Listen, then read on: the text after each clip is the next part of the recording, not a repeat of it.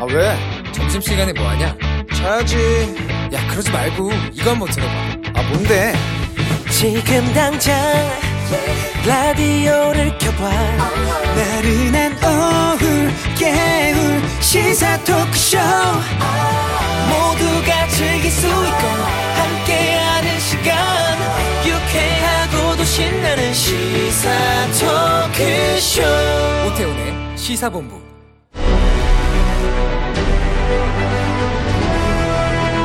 김철민의 본부 뉴스.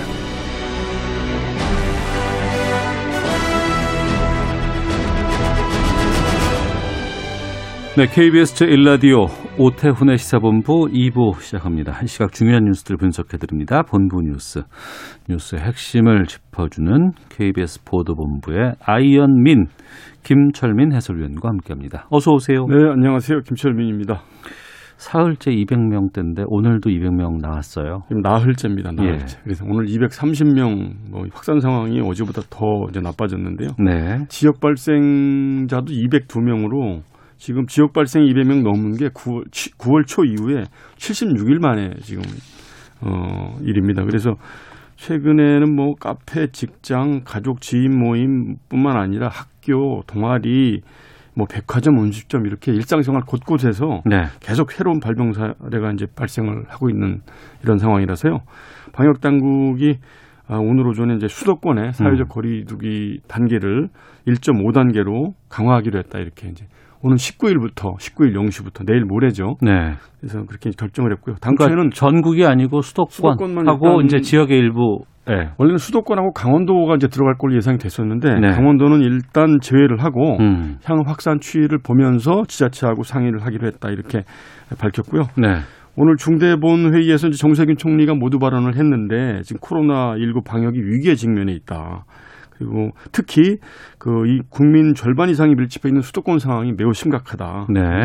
단계가 이제 사회적 거리두기 단계가 올라가면은 시민들이 일상에서 큰 불편을 겪게 되고 소상공인들 부담이 크지만 지금 결단하지 않으면 더 큰 위기가 오기 때문에 어쩔 수가 없다. 불가피한 측면이 있- 있다. 이렇게 이제 예, 발언을 했습니다. 그러니까 1단계에서 1.5단계가 된 거 아니에요? 그렇죠. 예, 수도권에서 그렇게 되는 뭘 어떻게 해야 되고 어디 가면 안 되고 뭐 이런 게 아, 있잖아요. 예, 그 이제 방역 수칙이 강화되는데 이제 1.5단계 5단계라는 것은 지역적인 유행이 시작되는 초기 단계를 의미하는 건데 네. 그래서 이제 중점 관리 시설 9종, 그다음에 일반 관리 시설 14종에 대해서 보다 강화된 방역 수칙이 적용이 됩니다. 음. 그래서 먼저 중점 관리 시설을 보면은 이게 이제 클럽 같이 이렇게 술 마시고 춤추는 유흥 시설, 네. 그다음에 이제 방문 판매 홍보관, 노래 연습장, 실내 공연장, 식당, 카페 같이 이렇게 이제 아홉 종이 해당이 되는데 네. 시설 면적 4제곱미터 그러니까 1.2평당 한 명으로 인원 제한을 받고요. 그러니까 거리두기 2m, 2m 이렇게 생각하면 되겠네요. 그렇죠. 예, 그 정도 오면 되고요.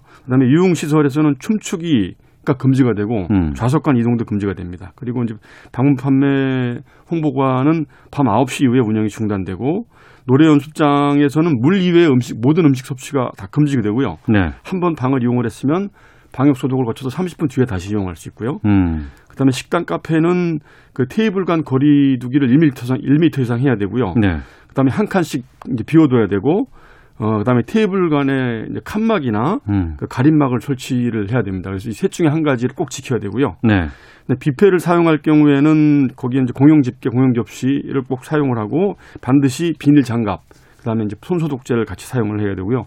음식당 교에서 이렇게 줄을 쓸 때는 이 거리 간격을 항상 그 1.2m 이상 유지를 해야 됩니다. 근데 이게 물리적으로 이렇게 다 하시는 분들이 있을까요? 아, 어려운데 그 해야 되죠. 뭐 예, 해야 예. 되고요. 여기 이제 중점 관리 시설에 해당되는 방역 수칙이고 어. 일반 관리 시설 14종이 있는데요. PC방, 학원, 교습소, 독서실, 스터디 카페, 결혼식장, 장례식장, 뭐 영화관, 공연장, 목욕탕, 뭐 미장원, 놀이공원 같이 우리 일상생활 곳곳에서 이제 저희 이제 가, 게 되는 곳인데 네네. 여기도 이제 인원 제한 4제곱미터당 한 명씩 제한되고요.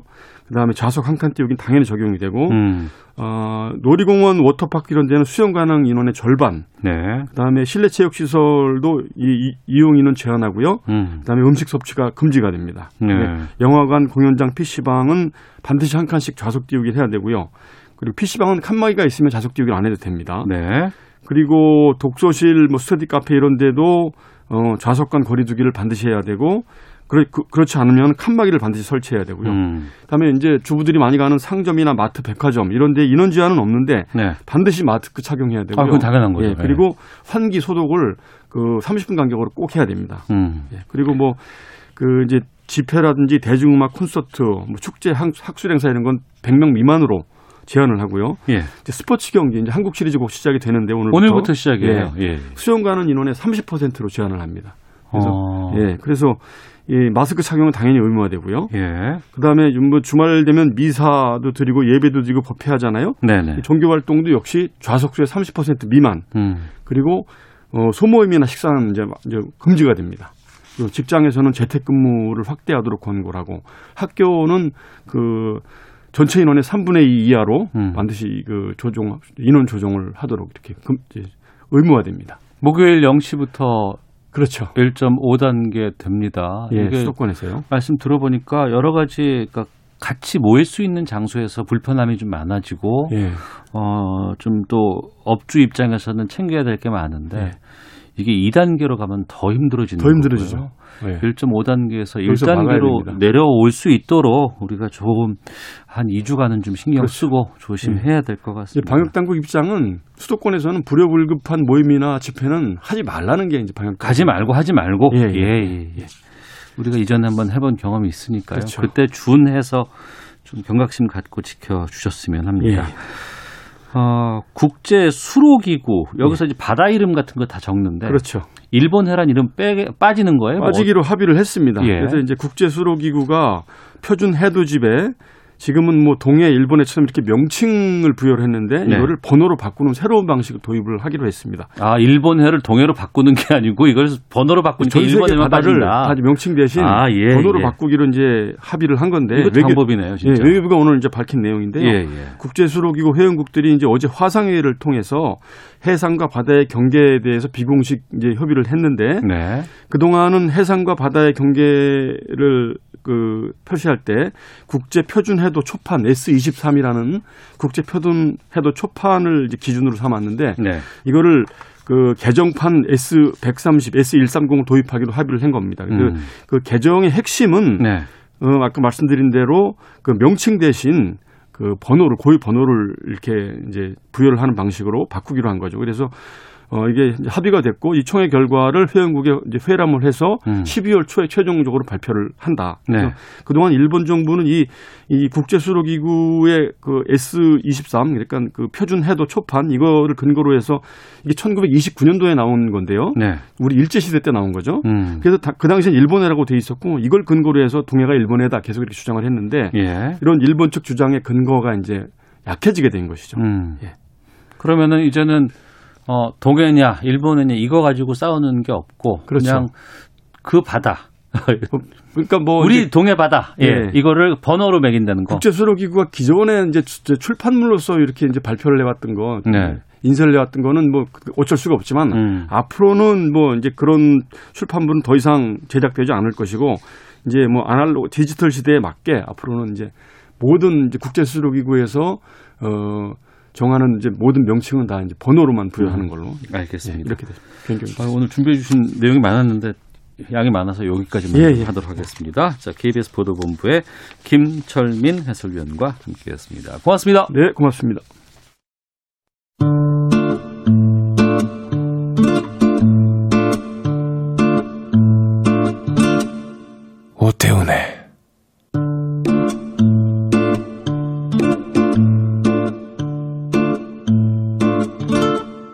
시사본부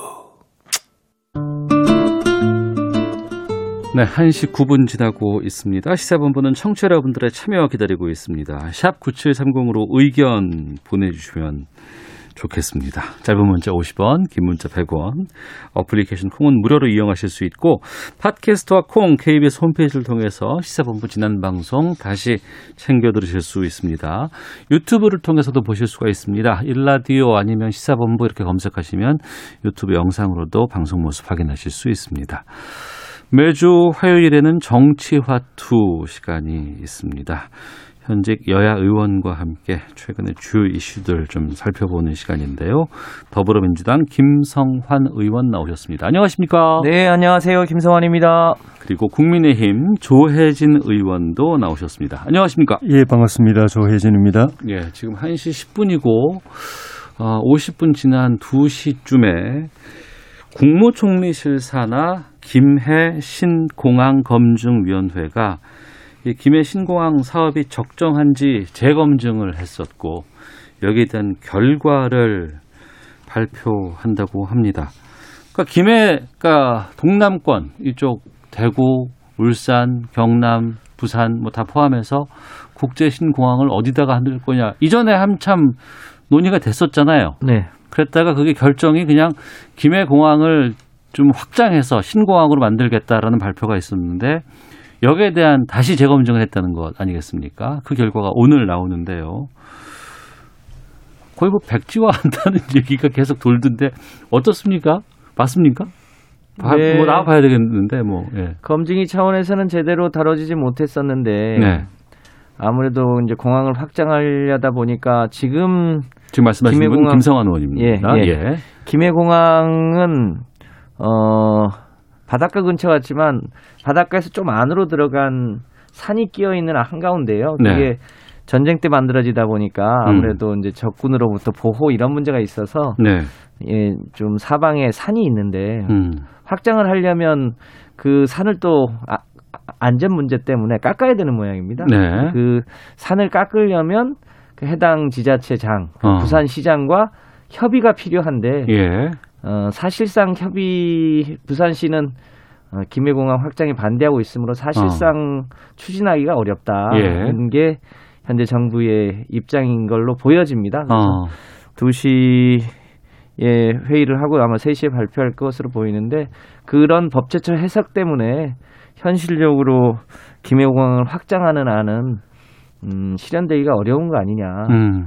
아, 라고 지금 보고 있습니다. 그러니까 그게 김해 공항에서 신공항을 만드는 게 어렵다고 발표가 나면 다른 곳을 찾아야 되는데 네.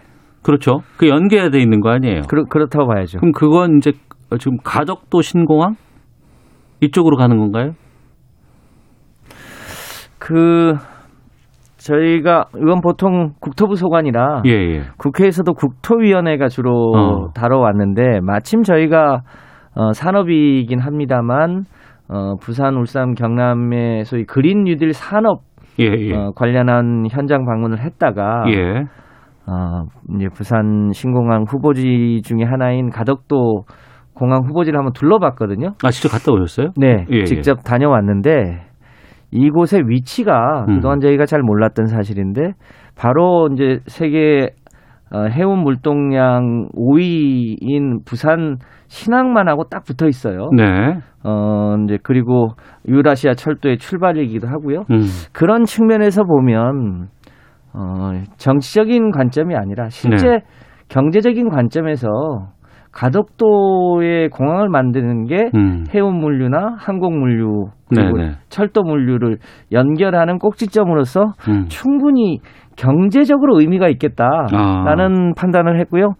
그 판단에 기초해서 저희 민주당 산업위 의원들은 뭐 수도권이든 뭐, 뭐 호남이든 관계없이 가덕도가 더 경제적으로 타당하겠다 네. 음. 이런 판단을 하게 됐습니다. 네. 가덕도가 정답인 것 같습니다. 알겠습니다.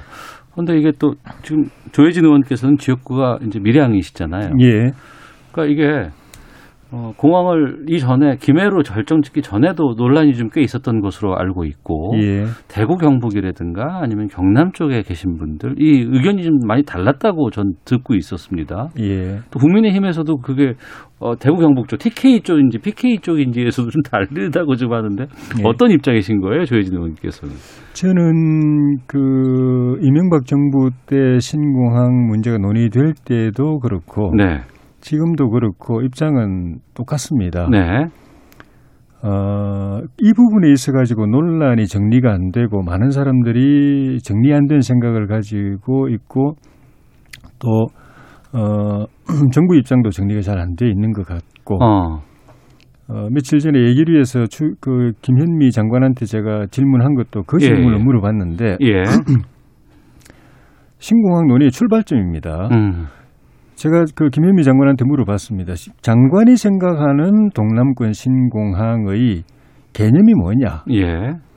개념이란 거는 그 공항의 목적이 뭐냐? 음, 예, 예. 기능이 뭐냐? 음. 규모가 어느 정도냐? 네. 다르게 말하면 어 그리고 이제 용도가 뭐냐? 음. 이제 뭐 목적과 용도를 측면에서는 첫째 동남권에 있는 지역 주민들이 네. 여객으로서 어. 해외 나갈 때 네. 인천공항까지 가기가 좀 거리가 머니까 좀 편하게 이용할 수 있도록 가까이에 음. 공항을 지어준다는 의미냐? 네. 아니고 이 지역에 있는 산업들이 지금 김성원 의원님 말씀하신 물류 음. 요인 때문에 네, 네. 자꾸 인천공항에 가까운 수도권 쪽으로 옮겨가고 음.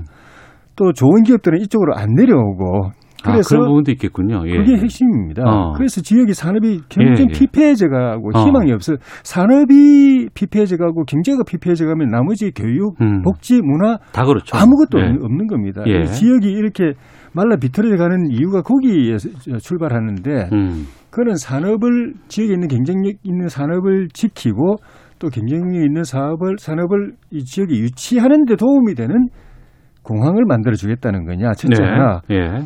두 번째는 안 그래도 지방에 공항이 많은데 어. 그 중에 좀 큰 공항 정도 음. 하나 만들어 주겠다는 거냐 아니면은 인천 공항만 한 또는 뭐 100%는 아니라도 거의 한 7, 80% 정도는 되는 예, 예. 제2관문 공항을 여기다가 만들어 주겠다는 거냐 예. 대답해 보라니까 그 부분이 장관도 딱 부러지게 이야기를 못 해요. 음. 그러니까 그런 공항이 필요한 거고 예. 나머지 여객 편의용이라든가 또 그 그냥 여러 지방 공항 중에 조금 상대적으로 큰 공항이라면은 음. 논란을 벌일 이유도 없습니다. 네. 그리고 그런 공항이면은 이 지역에 그 대구, 경북, 부산, 경남, 울산, 심지어 호남 일부까지도 같이 이용하는 공항이기 때문에 같이 협의해서 최적지를 잡아야 되는 것이고 음. 어, 그 점에 그 논의가 아, 맞춰져야 되고 이번에 이 논의도 네. 어, 최종적으로는 그 방향으로 갈 때만 우리가 그 논의를 할 의미가 있다. 음. 가치가 있다. 예. 그렇지 않고 뭐 일부 뭐 부산 시민들 경남 이 경남 일부 도민들 어. 그냥 가까이서 공항 이용하기 편리한 여객용 공항 예. 조금 규모가 큰 공항 정도라면은 음. 우리가 이렇게 논란 벌일 이유도 없다. 그리고 좀 전에 말씀드린 대로 그런 관문 공항이면 예. 그때도 저는 그렇게 이야기했습니다. 제일 최적지는 밀양이지만 밀양이 만약에 어떤 이유 때문에 못 된다고 하면 가덕도라도 꼭 해야 된다. 음. 그 10년 전에 대해 이야기했던 겁니다. 예. 그, 그 입장에 변화가 없습니다. 어, 그러면 지금 이제 김해가 만약에 오늘 그 한정에서 부적격으로 나온다고 한다 그러면 밀양이 됐건 가덕도가 됐건 새로운 곳에서 이제 이 사업을 새롭게 시작하게 되는 거네요. 그렇다고 봐야죠. 어. 제가 기억이 정확치는 않습니다만 당시에 검토를 할 때 밀양도 네. 주변에 어, 산악 지역이 꽤 있어서 음. 이제 안정성 문제 등을 고려하면 그 산을 많이 깎아야 되는 문제도 있고 해서 그 지금 우리 조혜진 의원님 말씀도 그렇습니다만 지금 인천 같은 경우에 그 대한항공이 지금 이 코로나 시국에도 흑자를 본 이유가 네. 항공 물류가 많이 늘어서 그렇잖아요. 이제 화물 운송이 상당히 좀 활성화돼 그 있다고 갈수록 하더라고요. 고부가 가치 물품은 어. 배가 아니라 항공으로 운송을 하거든요. 음. 그러니까 이제 해운으로 어 여러 가지 이제 대규모 물류를 싣고 와서 네. 예컨대 부- 고부가 가치 산업 물품으로 바꾼 이후에 그거는 다시 어 비행기로 실어 날려야 어. 하거든요. 그 그리고 이제 철도로도 연결이 돼야 되고 그런 그런 것들을 고려하면 또 안전성을 고려하면 어, 지금 현재 김해공항을 확장하는 방식으로는 음. 그걸 소화할 수가 없고요. 김해공항은 특히 물류는 보통 야밤에 뜨거든요. 네. 그런데 거기는 밤에는 비행기를 띄울 수가 없는 곳이에요. 음. 그런 점 등등을 고려해 보면 어, 가덕도 신공항을 하는 게 맞는데 왜 안 됐을까 따져봤더니 초기에 국토부가 과도하게 음. 사실은 어, 당시에 TK와 PK 지역이 이제 다툰 것도 좀 영향이 있었을 텐데 가덕도 신공항을 만들려면 너무 어, 일종의 바다를 매립해야 음. 되는데 비용이 너무 과도하게 든다고 했는데 가서 보니까 그건 하기에 따라서 얼마든지 순차적으로 하면 비용도 어, 김해 공항 확장 대비 크게 알겠습니다. 많이 들지 않을 것 같더라고요. 그러니까 오후에 발표가 나면 아마 뭐 오늘 오후부터 아니면 뭐 내일부터 계속해서 이제 여기에 대한 여러 가지 뭐 어, 시사 프로그램에서 또 검증이라든가 얘기들 의견들 많이 나올 것 같습니다만 지금 저희가 좀 왜 공교롭게 이때 이게 나오느냐. 혹시 이게 지금 보궐선거를 앞두고 뭔가의 선거에 영향이 있지 않을까라는 또 시각이 공교롭게 좀들 수밖에 없는 것 같아요. 그 입장까지 좀 말씀을 좀 듣고자 하는데 조혜진 의원께서 말씀을 해주시죠. 맞습니다. 선거 영역 관계 선거하고 관계가 있습니다. 네. 그런데 이번만 그런 게 아니라 음, 항상 매번 그랬습니다. 맨 처음 시작은 이제 노무현 대통령께서 부산에 오셔가지고 신공항 필요성을 이야기해서 네네. 시작이 됐는데 어, 그래서 이명박 대통령 때 이거를 발표를 했습니다. 네. 신공항 동남권 신공항을 하겠다고 발표를 했는데 그 입지 선정 과정에서 대구 경북 경남 울산은 밀양을 지지하고 음. 부산은 가덕도를 지지하고 이러면서 분열이 되니까 정치적 부담 때문에 못하게 된 겁니다. 실질적으로 아, 당시에는 네. 예, 경제성 평가를 음, 내세웠지만 네. 실제적으로는 정치적 부담이 컸기 때문에 못한 거고 어, 그랬던 것이 이제 그 박근혜 대통령 때 대선 앞두고 예, 박근혜 예, 예. 후보께서 부산에 어. 오셔가지고 이불 이, 이 이슈를 또, 또, 또 살린 겁니다. 예. 아, 필요한 거 아니냐, 뭐 한번 검토해 볼때 음. 이러면서 다시 살아나가지고 집권하고 나서 이제 그 이게 논의가 됐는데 또 이게 갈등이 그 심해지니까 프랑스에 있는 그 어, 항공 이제 그 뭐 평가 공항 전문 같은 거, 공항 네. 전문 기관에다가 음. 의뢰해가지고 최종 결론은 어 김해 신공항 김해 공항을 확장하는 것이 예, 예. 최적이다라고 어. 결론해서 정리를 해버렸습니다. 예, 예. 그런데 또 이번에 음. 이제 선거 다가오면서 또 다시 이제 논의가 시작이 되는 건데 음. 뭐 그건 괜찮습니다. 뭐 이렇게 필요한 일이라면은 어떤 명분으로든지 다시 거론되는 거는 좋은 일인데 예. 문제는 이게 정치적으로 선거 때 이렇게 이용됐다가 다시 또 무산됐다가 이런 음. 일을 또 반복하면은 이거는 정말 안 될 일이기 때문에 시작은 정치적 있어 시작했더라도 이번엔 진정성을 가지고 네. 확실하게 정리를 해서 결론을 짓고 매듭을 짓고 음. 사업을 확정을 해야 된다고 봅니다. 그리고 선거 알겠습니다. 끝나고 나면 또 유- 유야무야되고 어. 이런 일이 다시 반복돼서는 안 된다고 봅니다. 그렇게 확 결론을 내야 되는 게 맞는 건가요? 김성환 네, 의원님? 이제 지금 지금 이제 눈앞에 선거는 부산시장 보궐선거잖아요. 예, 예. 다행스러운 것은 부산시장 보궐선거 영향에 있는 여야 국회의원들은 음. 찬성. 다 가덕도 신공항이 옳다고 생각을 하고 있어서 예, 예, 예. 그게 소위 정치적 유불리 때문에 어. 뭐 택이라는 문제는 아니. 찬반이 갈리거나 이건 아니라는 그렇습니다. 거죠. 적어도 부산에서는 누가 보더라도 음. 이 김해공항을 확장하는 건 말이 안 된다는 걸 가서 보면 압니다. 네. 그러니까 그냥 그냥 뭐 어, 뉴스를 통해서 접하는 거랑 현, 현실을 보는 거는 차이가 큰데요. 음. 적어도 그분들은 어, 이견이 없는 것 같아서 적어도 이게 정치적인 이유 때문에 갑자기 또 뒤집은 것은 아니다라고 네. 보시면 될 것 같고요. 음. 우리 이 국가의 균형 발전 차원이나 물류나 또 여러 가지 면에서 보면 이번에 어, 결론을 내고 또 조속하게 추진해서 마침 2030년에 부산에 엑스포를 치르는 상황이라 그 이전에 어, 공항이 완성이 돼서 엑스포도 좀 잘 치르고 이 항공 수요가 계속 늘어나고 있는데 그게 예, 해운 물류 그리고 철도 물류 소위 육해공 물류가 잘 어, 인적 교류랑 맞아서 돌아가야 네. 어, 서울 일극 중심을 해결하는 데도 도움이 될 것 같습니다. 음. 그럼 자연스럽게 보궐선거 쪽으로 좀 더 나가서 보도록 하겠습니다. 이번 보궐선거가 커요. 예.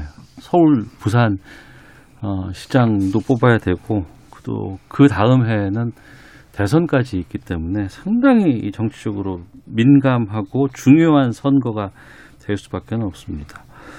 지난번에 조혜진 의원께서는 서울과 부산시장 다 갖고 와야 된다고 하셨어요. 예. 예. 지금 민심이라든가 판세는 어떻게 읽고 계십니까? 어, 쉬운 건 아닙니다. 어. 어, 우리 김종인 위원장께서는 오늘 의원총회 하면서 어, 우리가 이길 수 있다라고 자신감을 불어넣어 주셨는데 네. 어, 그거는 지난 네 차례 선거에서 우리가 계속 졌던 것하고 비교하면은 음. 정치 환경이나 선거 여건이 상대적으로 괜찮다, 해볼 만하다라는 취지라고 저는 이해를 하고 네. 어, 쉽, 그렇게 뭐 쉽게 이길 상황은 아니라고 봅니다. 음. 어, 그렇지만은 우리가 어, 좋은 후보들을 내고 네. 어, 또 우리 당이 또 국민의 신뢰를 받을 만한 그 필요한 조치들을 또또 과감하게 취하고 네. 아, 그리고 어, 현 정부에 대해서 비판적 생각을 가지고 있는 모든 국민들, 특히 음. 서울 시민, 부산 시민들의 에, 여론을 하나로 결집할 수 있는 이 통합 그 후보를 네. 만들어내고 음. 하면은 음, 해볼만하다. 네. 아, 승리를 어, 기대, 기대 하면서 한번 도전해 볼 만하다. 그렇게 생각합니다. 예. 민주당은 어떻습니까? 네, 뭐 저희로서도 더 겸손하게 그 시민만 보고 이제 공약도 만들고 후보도 내고 이제 그런 과정을 거치게 될 텐데요. 아무래도 최근에 서울 같은 경우는 음. 어, K 방역으로 이 국가적 위상이 많이 높아졌고 그 상징 도시가 서울이잖아요. 예. 세계 최고의 방역, 최고의 서울, 그 최고에 맞는 어, 서울의 비전 그리고 음. 그것을 실행할 수 있는 그런 후보를 어, 뽑아야 되지 않겠냐라고 하- 생각하고 있고요. 부산은 좀 전에 가덕도 신공항 얘기도 있었습니다만 어, 부산이 갖고 있는 지리적인 특성이 일종의 아시아의 시작점, 아시아의 관문이거든요. 네. 아시아의 관문으로서의 부산의 비전 그것에 맞는 또 어, 부산시를 이끌 수 있는 그런 전문가 음. 이런 분을 공천을 해서 네. 부산과 서울의 시민들로부터 신임받을 수 있도록 그렇게 해보려고 노력하고 있습니다. 네. 어, 본격적으로 이제 경선 룰을 국민의힘 쪽에서는 정했다는 말씀 들었어요. 그리고 이제 또 윤곽이 서서히 이제 후보군이 누군지 또 어떤 분이 좀 유력할 것인지 누가 나오면 상대방은 누가 또 유리할 건지에 대한 얘기들 좀 많이 좀 다뤄, 다뤄봐야 될 것 같은데 우선은 지금 동남권 신고항 관련 문자가 상당히 많이 좀 들어오고 있다고 합니다.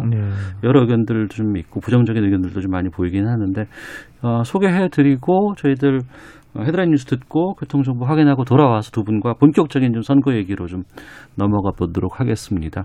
6251번님은 김해를 결정됐을 때 민주당은 뭘 하고 있었나요? 이제 와서 가덕도가 더 적합하다는 말은 이해가 되지 않습니다라는 의견도 있고 0926님은 선거 때마다 이렇게 공항 만드는 문제가 나오니 답답합니다라고 주셨고 6121님은 중요한 문제입니다. 진영 논리로 접근하면 안 됩니다. 반드시 현명한 판단 내려지길 바랍니다.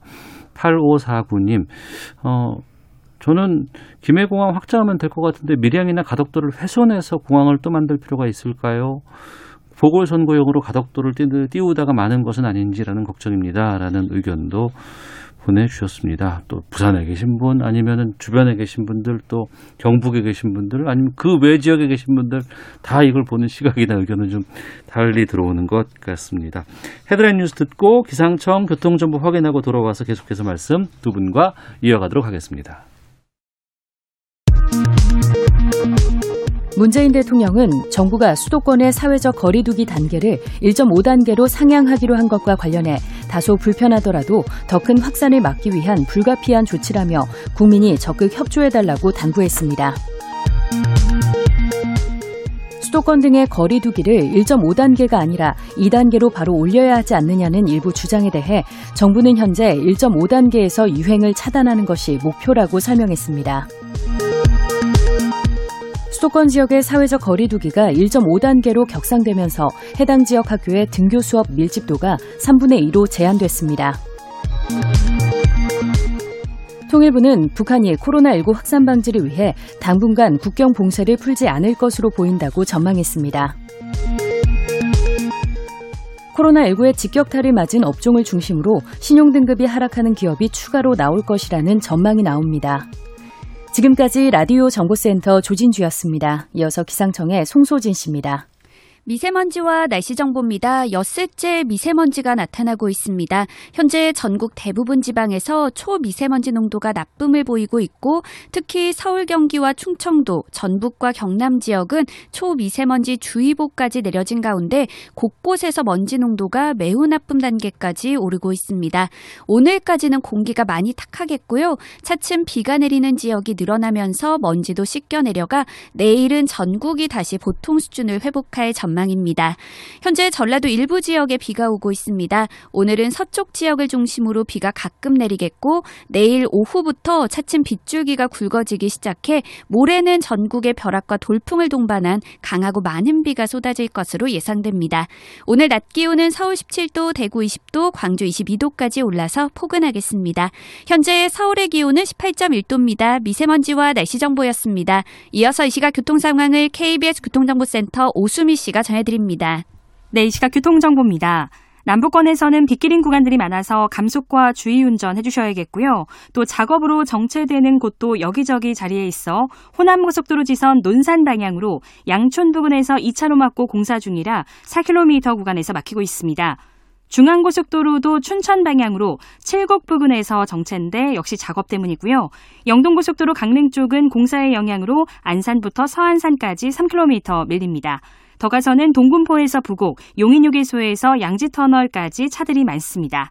이 밖에 서울 시내 올림픽대로 공항 쪽으로는 노량진 수산시장 부근 4차로에 고장난 차가 서 있어서 여파를 크게 받고 있는데요. 청담대교부터 고장차 지점인 노량진 쪽으로 정체와 서행을 반복하고요. 노들로도 성산 쪽으로 당산 철교 부근 2차로에 고장난 차 견인 작업을 하고 있으니까 주의를 해서 지나시기 바랍니다. 지금까지 KBS 교통정보센터였습니다.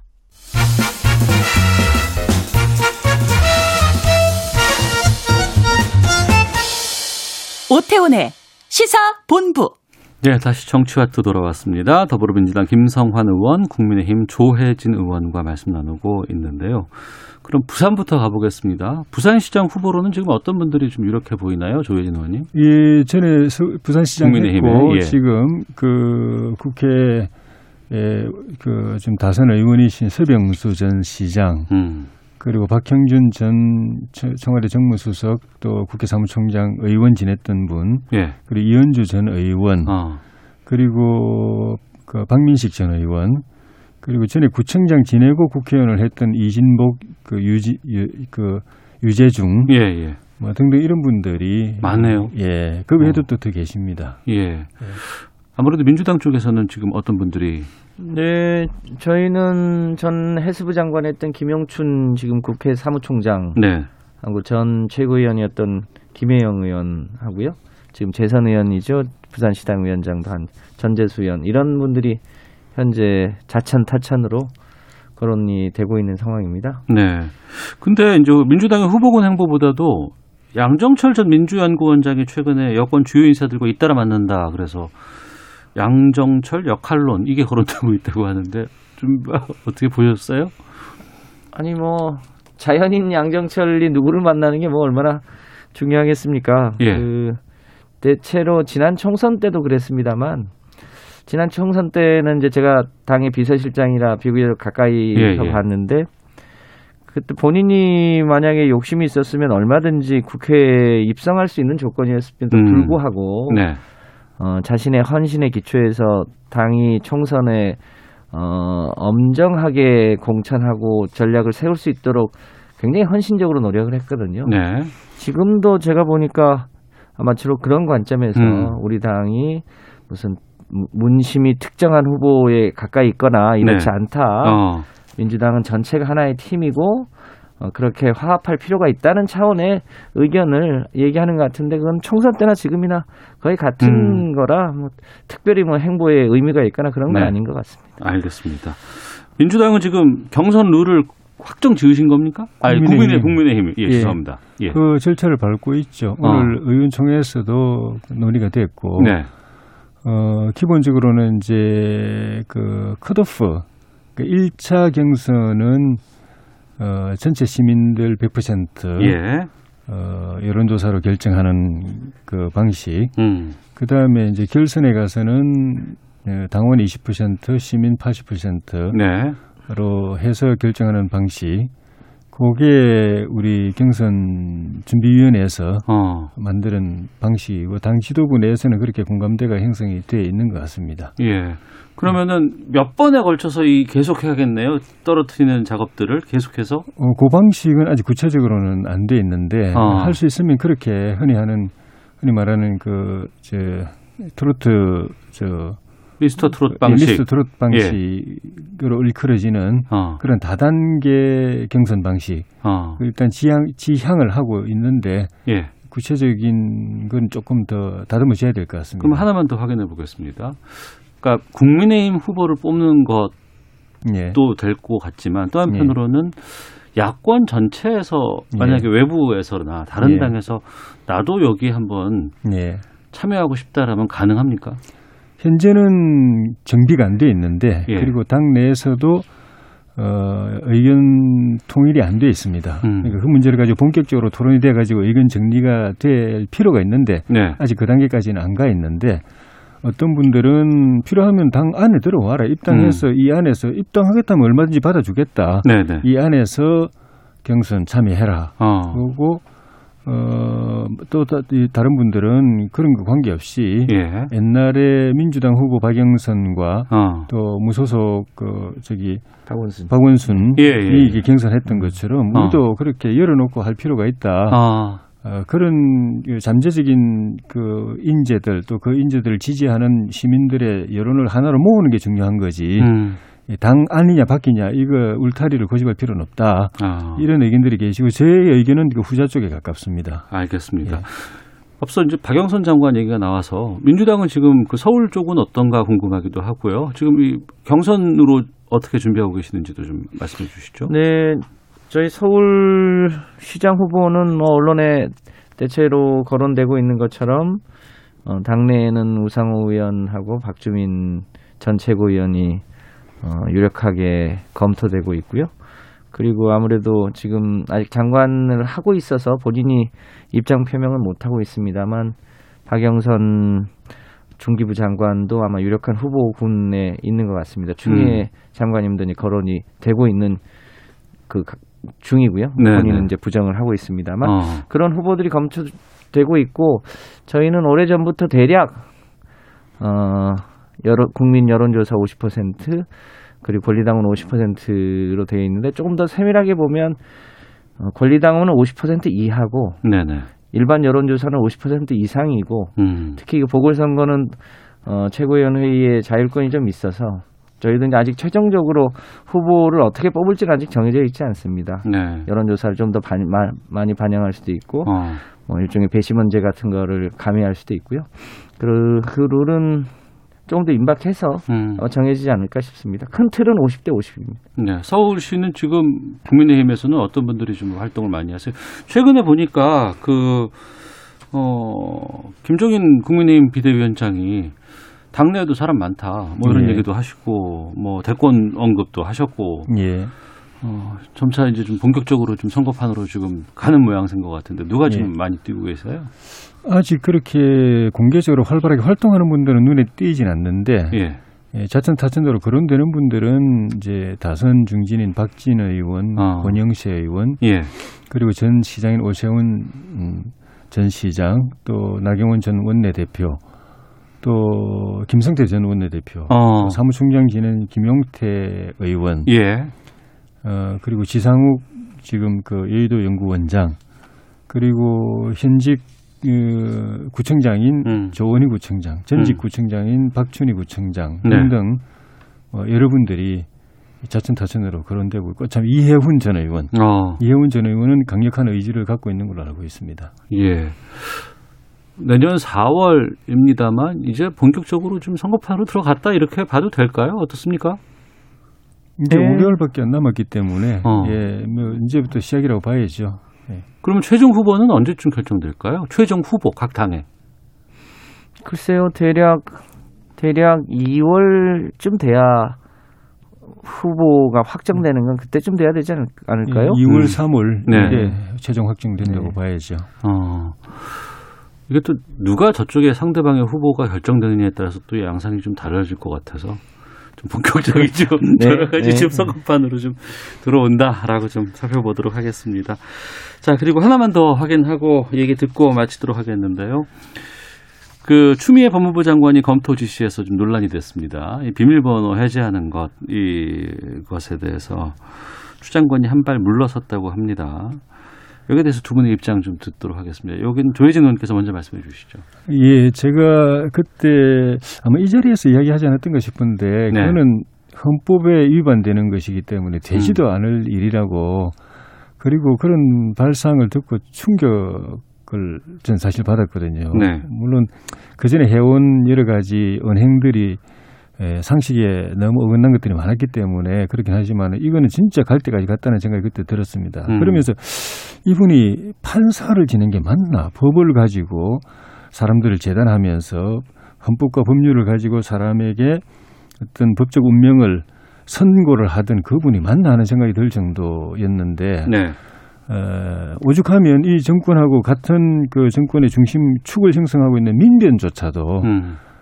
비난하는 성명을 냈지 않습니까? 네. 헌법 뭐 헌법 위반이라고 하는 건 좀 점잖은 표현이고 정말 이거는 뭐 말도 안 되는 그런 발언을 하셨고 뒤늦게 이제 본인도 그걸 수습을 하시려고 하는 것 같은데 음. 어, 이 정도면 법무장관이 법무 법의 수호자인 법무장관이 헌법과 법률에 대한 기초 상식도 없는 사람들보다 더 못한 오히려 헌법을 파괴하는 이런 언행을 할 정도면 이분이 뭔가 다른 어떤 정치적 그 목표에 함몰이 돼 가지고 이게 사물이 제대로 안 보이는 단계까지 갔다. 어. 그런 생각이 들고 뭐 그 뭐 여당 안에서도 사실은 뭐 부담스럽다는 이야기는 뭐 저 저도 여러 군데서 이제 많이 들었기 때문에 네. 어 그렇게 하는 게 열렬 친문들 일부 열 극렬한 친문 지지자들한테는 뭐 박수 받을지 모르겠지만은 음. 다수의 민주당 지지자들한테는 저는 이거는 걱정 끼치는 일이고 나머지 보통의 상식을 가진 국민들이 볼 때는 정말 이거는 법무장관의 자격이 의심스러운 분이기 때문에 네. 어, 문재인 대통령께서 이런 일반 상식하고 좀 뭐 다른 생각을 갖고 계신가 아닌가 하는 느낌이 들지만 이번에 개각도 있다고 그러니까 음. 아, 이런 분을 법무행정 책임자로 계속 두는 것 자체가 이건 문 대통령에 대해서 뭔가 다른 나쁜 시그널이 국민들에게 간다는 걸 생각하셔서 네. 이번엔 좀 인사 조치를 하시, 하시는 게 어. 대통령과 정부에 또 본인에게 본인도 이제 좀 냉정과 이성을 되찾아서 평상심으로 돌아가서 뭔가 살아야 될 것, 사셔야 될 것 아닌가 하는 생각이 들어서 대통령께서 그런 결, 고민과 결단을 좀 해주셨으면 좋겠습니다. 김성환 의원님. 네. 그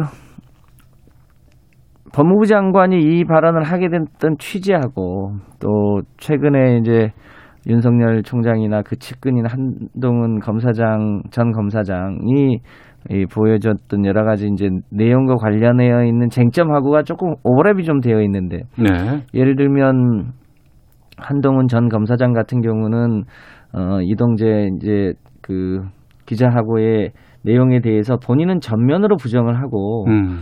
만약에 본인이 본인이 진실로 그렇다면 얼마든지 자기 핸드폰을 열어줄 수 있을 텐데 그거는 계속 덮고 있고 어 이제 이 과정에서 어, 누- 어 어떤 게 진실이냐 이런 네. 이런 얘기가 이제 한편에 바닥에 있는 거고요.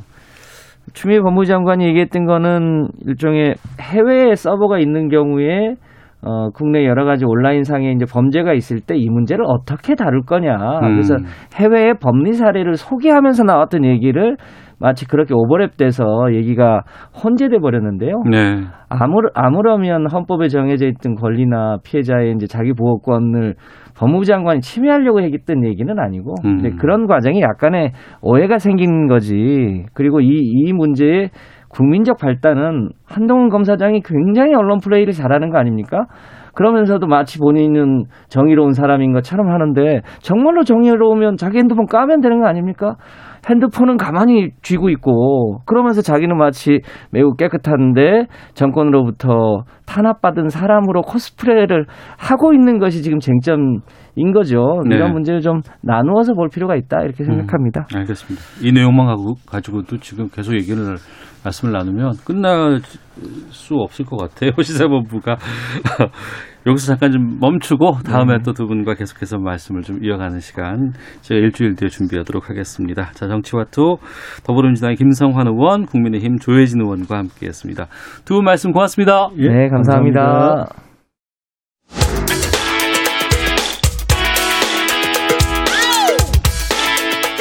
오태훈의 시사본부는 여러분의 소중한 의견을 기다립니다.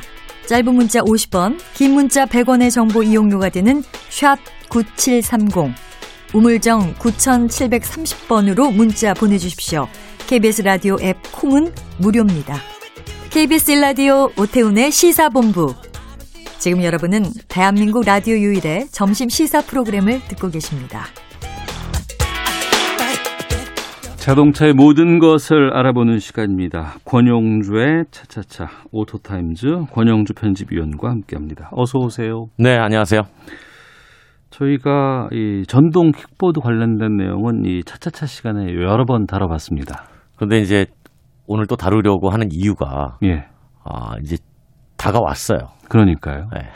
그러니까 좀 보면 그 전에는 어 다양한 그 탈 것, 네.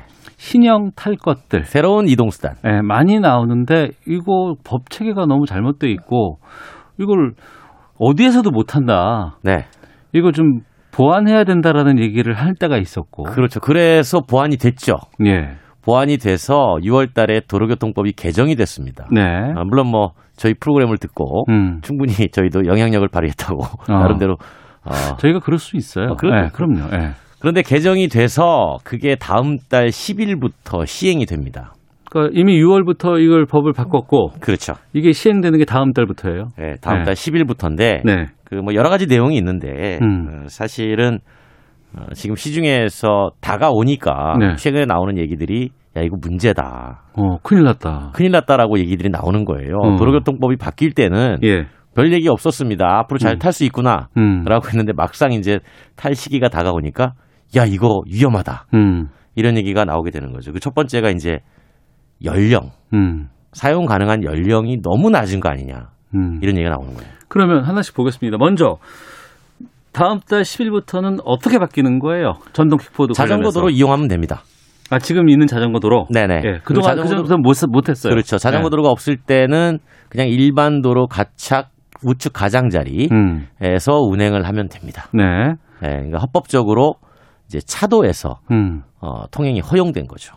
그러니까 자전거 탈 수 있는 데는 다 탈 수 있는 거네요. 그렇죠. 네. 공, 공원 같은 데도. 공원도 그렇고요. 어. 도로에 보면 이제 자전거 도로가 오른쪽에 마련되어 있는 곳이 있잖아요. 예, 예. 네, 거기서 타도 되고 음. 자전거도 마찬가지인데 네. 자전거 도로가 없을 때는 차도의 가장 우측에 음. 가장자리에서 안전하게 주행을 하도록 도로교통법에 규정이 되어 있습니다. 네. 거기에 전동 킥보드도 같이 포함이 되는 거죠. 그런데 보면은 그럼 자전거에 준해서 이걸 보면 되나 싶었더니 자전거는 세발 자전거도 있고 어린아이가 누구나 다 자전거 탈 수 있잖아요. 그렇죠. 그런데 지금 이 킥보드는 연령이 어떻게 됩니까? 지금 현재는 만 16세인데 네. 면허도 있어야 되고. 네. 근데 이 부분이 새로운 탈 것의 수요를 음. 너무나 억제하는 거다. 네. 라고 해서 지난번에 도로교통법에서 바꾼 것은 음. 다음 달부터는 만 13세 이상이면 누구나 탈수 13세면 있습니다. 중1? 그렇죠. 어. 학년으로 보면 이제 예. 중학생이 되면 예, 예. 누구나 탈 수 있도록 허용을 해준 겁니다. 어. 근데 청소년이 그럼 많이 이용하겠죠. 그러겠네요. 학교 근거리 다니는 게 주로 이제 이용하는 이 필요한 사람들이 하- 학생들일 것 같아요. 그러니까 지금 중학교 학생들이 자전거 타고 등교 많이 합니다. 예. 네. 자전거 안 타고 음. 어, 이제 전도 킥보드 타고 등교하는 학생들이 늘어나겠죠.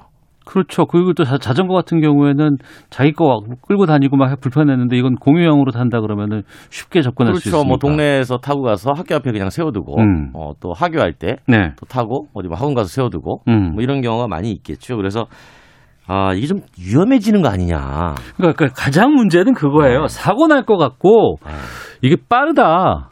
빨라요. 네. 생각보다. 네. 어떻게 해야 돼요? 그래서 이걸 막상 이용 활성화를 주장했던 곳이 전동 킥보드를 대여해주는 기업들인데 아, 예, 예. 어디 어디 많이 있는 것 같아요. 네, 우리나라 네, 24개 봤어요. 정도가 있습니다. 예, 예. 그 기업들도 가만히 자기들이 생각을 해보니까 예. 야 이거 만 13세는 너무 어린 것 같아. 아, 그 업체들도 그렇죠. 어. 어, 그들도 걱정을 하기 시작을 했습니다. 만약에 사고가 나가지고 혹시나 인명사고가 발생을 한다면 그 업체도 책임이 있지 않을까요? 당연히 어. 어, 본인들에게도 책임 소재가 불가피하니 네. 자체적으로 기준 강화를 해야 되겠다라는 목소리가 나오는 겁니다. 음. 그러니까 법적으로는 만 13세 이상 사용이 허용됐지만 네. 어, 일부 기업들은 지금 현재 만 16세보다 더 강화된 자체적인 기준. 음. 아, 우리는 안 되겠다. 만 18세 이상만 타도록 해야 되겠다. 업체 스스로가 스스로 가요. 법은 그렇다고 하더라도 그렇죠. 왜냐하면 그만큼 업체들도 이 청소년들이 무분별하게 타고 다녔을 때 위험성을 네네. 예측을 하고 있다는 겁니다. 음. 아, 그래서 이제 어, 자신들이 어떻게 해서든지 이 기준을 강화해야 되겠다라고 하면서 이제 우리가 그동안 얘기했던 것 중에 본인 인증 시스템만 잘 갖추면 네. 충분히 이게 이용 제한을 할 수가 있는데 어. 이미 다 나와 있잖아요 그런 기술들이. 근데 일부러 하지 않는 거에 대해서 비판이 있었거든요. 예. 그래서 이번에 자체적인 기준 마련하면서 어. 아 이게 인증 제도를 강화해서 예. 어, 이용을 조금 제한할 필요가 있다라고 음. 기업들이 얘기하세요. 그러면은 굳이 법 갖고 야, 이거 걱정된다라고 얘기 안 해도 자정 작용에 의해서 업체들이 스스로가 연령대를 올리고 기준을 강화하는 조치들을 취할까요? 어, 그럴 가능성이 있다고 봐요. 어. 그런데 이제 그게 모든 기업이 그 다 그렇진 않겠죠. 네. 왜냐하면 법률적으로는 만 13세 이상은 허용돼 있으니 음. 어, 그래도 우리는 어, 수익 위주로 갈 거야라고 하면 뭐 만 15세 하는 것도 있을 거고 네. 어떤 것은 만 16세 하는 것도 있을 거고 음. 어쨌든 만 13세 이하로만 네. 미만으로만 내려가지 않으면 되는 거니까 음. 아마 자체적인 기준들이 많이 나올 것 같습니다. 네. 특히 보면 이제 좁은 이면 도로라든가 네. 이런 쪽에서 이제 이- 이걸 큰 도로에서보다는 이제 이면 도로에서 주로 많이 이제 타곤 하는데 학생들이 두 명이 같이 탄다거나 아니면 밤에 너무 좀 위험하고 무섭더라고요. 어, 어디서 저, 튀어날지 모르겠어요. 저도 상당히 위협을 느낍니다. 네, 그러니까. 네, 저도 그래서 어, 전동 킥보드가 지나가면 상당히 저도 조심을 하는 편인데 아, 어, 지금은 이제 대학생들이 많이 주로 이용을 하는데 그것도 예. 위험한데 어, 청소년들 같은 경우는 또 속도를 많이 내서 예, 예. 제 아무리 속도 제한을 시속 25km로 한다고 한들 어. 25km가 느린 속도가 아니에요. 빨라요. 엄청 빨라요. 네. 네. 그래서 그렇게 갑자기 골목에서 튀어나오거나 했을 때 운전자가 미처 대처할 시간적 여유가 없어서 음. 아마 사고는 급증할 가능성이 높다라는 우려들이 계속 지금 제기가 되고 있는 겁니다. 네, 이건 좀 여러 가지 그 대책들 같은 것들 준비하고 좀 보완 조치를 계속해서 해야 안전이 제일 우선이니까. 그럼요. 음. 네. 그리고 다음 달 11일부터 바뀌는 것 중에서 친환경 자동차 부품 관련된 게 있다고요? 이건 바뀌는 게 아니고 음. 이미 바뀌어져 있는 지가 꽤 됐어요. 아, 그래요? 예. 그러니까 이제 제 오태원 아나운서에게 물어보는 거예요. 네. 정비하러 바- 가시죠. 예, 예. 어, 가끔 뭐 부품 고장 나면 음. 새거 쓰세요? 아니면 전 세웠어요. 그죠? 예. 그런데 보험사가 보상을 주던가 아, 했을 때도 가서 새 거를 주로 쓰시죠? 저 보험 사고를 안 나본 적이 아, 그래요? 없어서. 예. 무사고? 예, 예, 예. 흔히 보면은 이제 제가 피해자가 된 거예요. 예, 누가 예. 제 차를 이제 음, 아, 사고가. 크게 났으면 어떻게 입고해서 이제 수리해 달라고 하는데 가해가 났든 뭐 크게가 났든 적게 났든 네. 어쨌든 이제 보험사의 비용 가지고 제가 음. 수리를 하러 들어갑니다. 네. 그랬는데 제가 새 거를 쓰지 않고 어. 어, 친환경 부품을 써요.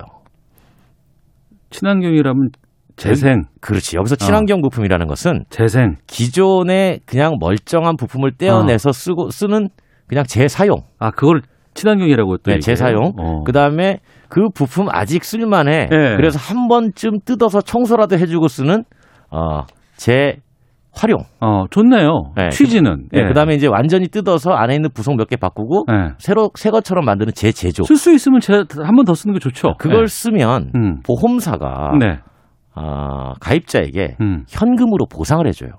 아, 돈까지 줘요? 왜냐하면 그냥 보험사가 보상해 주니까 전 그냥 새 거 쓰면 되거든요. 예, 예. 예. 근데 새 거를 쓰면 100원이 들어가는데 어. 제가 그 친환경 부품을 씀으로써 보상비가 수리비가 50원밖에 안 나왔잖아요. 그럼 50원을 50원은 보험사가 버는 거 아닙니까? 그렇죠. 안 네. 되죠. 그건 내가 받아야 그래서 그 되는데. 일부를 돌려줍니다. 현금으로. 어, 좋네요. 네, 그래서 이런 제도가 있는데 어. 실제적으로는 소비자들이 거의 90% 이상이 음. 이거 신경 안 쓰고 아. 그냥 새 부품을 쓰더라는 거예요. 아. 그 이걸 좀 많이 알려야 될 필요가 있지 않을까 싶은데. 그럼 이제 누가 알리냐는 거죠. 제가 지금 알리고 있잖아요. 예, 예. 어, 예. 그럼 누가 가장 이거를 잘 알릴 수 있을까? 어. 실제로는 정비를 하는 현장에서 정비 사업자가 알려주는 게 제일 확실해요. 그렇죠. 거기서 아그새 부품 쓰지 쓰지 않으셔도 네. 돼요. 재성 좋고요. 이 재생이 재생이 아니고 친환경이에요. 이렇게 네. 얘기하면서 하면 좋을 것 같아요. 그렇게 돈도 벌고 예. 말씀을 하시잖아요. 예. 제가 이제 수혜 받으러 간 음. 고객입니다. 네. 아, 뭐 내 돈으로 고치는 거 아니니까. 음. 아, 그냥 새거 해주세요. 혹시나 고장나면 뭐, 아저씨가 책임질 거예요? 음. 이렇게 나오는 손님들이 꽤 있다는 거예요. 그래서 아예 정비하시는 분들이 아, 아예 고지를 안 하신다는 거예요. 아 그- 그러네. 왜냐면 내돈 주고 고치는 거 아니니까 그렇죠. 이게 핵심이네요. 그렇죠. 근데 대신에 그렇게 재생 친환경 제품을 사, 아, 부품을 사용한다 그러면 환불 받으실 수도 있어요라는 걸 알려줘야 되는 그. 부분까지 이제 끝까지 네. 고지를 해드리면 어. 혹시나 생각들이 바뀌겠습니까라고 했더니 그렇게까지 고지해주면 예. 어 나는 바꿀 의향이 있다. 어. 그런 분들이 절반이 넘어요. 게다가 이것이 활성화된다 그러면 네. 우리가 그러니까 방금 저도 말씀드렸지만은 전 보험 사고 나본 적이 없거든요. 예. 그럴 경우에 그래도 사고가 안 나고 이렇게 좀 보험료를 아끼면 어 전반적으로 보험 가입자의 평균 보험료가 조금씩 내려갈 가능성이 그러니까 있죠. 핵심이 그거죠. 전체가 혜택을 받는 아, 거예요. 전체가 혜택을 받는 거 아니겠습니까? 네, 그리고 이제 그 흔히 말하는 폐기물을 음. 어, 줄이는 아. 그런 효과도 나오는 거죠. 예. 근데 이게 이전부터 있었어요? 예, 있었습니다. 만들어진 지는 꽤 됐어요. 어. 그런데 잘 알려지지가 않은 거죠. 예. 그래서 알고 있습니까라고 소비자원이 물어본 겁니다. 네. 그랬더니 어, 90%, 92.8%가 잘 몰랐는데요. 네, 네. 어. 이렇게 알고 계셔가지고 제가 오늘 그냥 아, 좀 알고 계시라고 예. 이 내용을 좀 소개해드리고 싶었습니다. 이 부분은 저 여기저기서 많이 좀 권장해 볼 필요가 있는 그렇죠. 것이 아닌가 싶습니다. 자, 자동차의 모든 것을 살펴보는 차차차 권용주 오토타임스 편집위원과 함께했습니다. 고맙습니다. 감사합니다. 시사본부 마치겠습니다. 안녕히 계십시오.